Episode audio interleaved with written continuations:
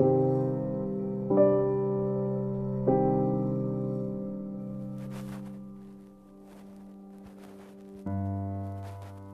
pikiran membisu menatap nanar pada birunya nabastala. Sial, tak bisakah kau berhenti mengarungi setiap sisi pikiran? Bahkan di dalam keheningan, kau dengan lancang masuk tanpa permisi. Tanpa rasa bersalah, kau menari dengan senyum indah yang meneduhkan jiwa, dan aku perlahan terbuai. Tuan, lagi-lagi kau berhasil mengikis pembatas yang kubangun dengan susah payah.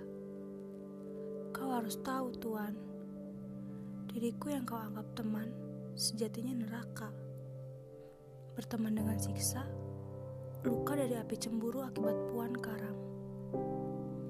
Bukan surga yang mengasihkan, apalagi wahana bermain yang seru. Tapi tak mengapa, kau boleh masuk menyusuri setiap jalan penuh duri, dan jika berkenan meletakkan setiap cahaya di sudut sisi temaram. Kita dua manusia yang sedang lelah, Tuan. Aku mencari ruang untuk tetap hidup. Kau letih dengan pelik yang menyelimuti atma, dan di sini aku juga jenuh dengan pelukan berduri yang mengerat paru-paru. Tak mengapa jika kau ingin singgah, Tuan. Tapi jangan bertamasya terlalu jauh. Aku takut kau tersesat ke dalam hatiku. Cukup di pikiranku, jangan coba-coba untuk memasukinya.